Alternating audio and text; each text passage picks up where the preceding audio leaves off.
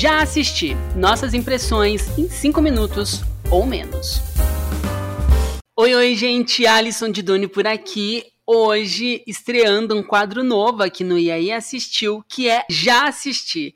Aqui nesse quadro a gente vai trazer uma crítica rápida de 5 minutos ou menos sobre filmes e séries que assistimos recentemente e claro que recomendamos ou não a vocês. E gente, já começamos com uma super estreia trazendo aqui, né, uma crítica rápida sobre Batman, o filme que prometeu muito em 2022 e eu já adianto que entregou. Eu e o Léo tivemos o prazer de assistir Batman duas vezes, a primeira vez foi na cabine de imprensa, a convite da Warner, na segunda-feira de manhã, né, que foi alguns dias antes da estreia, e na terça-feira, a convite da UCI, nós fomos novamente e assistimos mais uma vez Batman e realmente foi uma experiência, porque a gente pôde, nessa segunda vez, assistir principalmente a reação do público, das pessoas que estavam ali ao nosso lado. E foi realmente uma experiência bem emocionante, bem única, já que com a cabine de imprensa a gente tem um olhar mais crítico, colegas ali assistindo,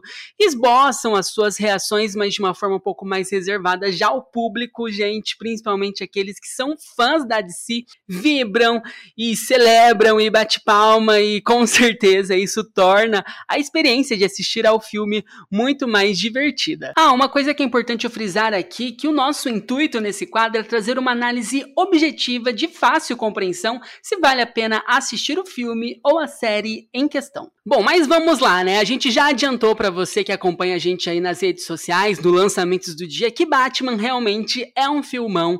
É um filme que foge de todos os estereótipos de filmes de super-heróis e que traz uma nova pegada, né? Uma coisa mais sombria aí para o Homem Morcego, que agora é interpretado por Robert Pattinson. Sim, o nosso vampiro de Crepúsculo. Se você está esperando assistir um filme de super-herói com muito tiro, porrada e bomba, efeitos visuais exagerados, eu já adianto que Batman não é para você. Matt Reeves, que é o diretor do longa e que também está no roteiro do filme, traz uma pegada totalmente diferente disso. É um filme de história, então é muito mais dramático, é muito mais sombrio, a fotografia é muito boa, a trilha sonora é incrível, todos esses elementos muito bem desenvolvidos e construídos, mas isso não significa que o filme não tenha cenas de ação. Pelo contrário, as cenas de ação são bem construídas, pontuais, e olha, quando elas acontecem, meu amigo, é algo visceral que vai te fazer gritar na cadeira do cinema. Batman é um filme de 2 horas e 56 minutos, então se prepara porque sim, é um filme longo, mas isso não torna tediante e cansativo, pelo menos para mim. Sobre as atuações, eu preciso dizer que sim, Robert Pattinson entregou tudo, deu o nome nesse filme. Eu estava me perguntando, né, quando eu estava assistindo logo ali no começo, será que era realmente necessário uma nova história de inicialização do Batman contando todo esse início de trajetória e tal? E sim, gente, Matt Reeves me fez acreditar que sim, era extremamente necessário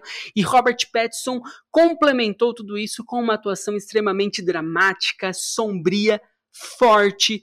E é isso, ele deu o nome, né? Como eu já disse aqui, ele entregou o Batman que estávamos esperando. Uma atuação em especial que eu preciso, é o meu dever destacar aqui, é do Paul Dano. Realmente um charada muito sombrio, vingativo, com raiva. Você sente a raiva exalando ali nele, entendeu? Ele transpira aquilo, o olhar dele é impactante.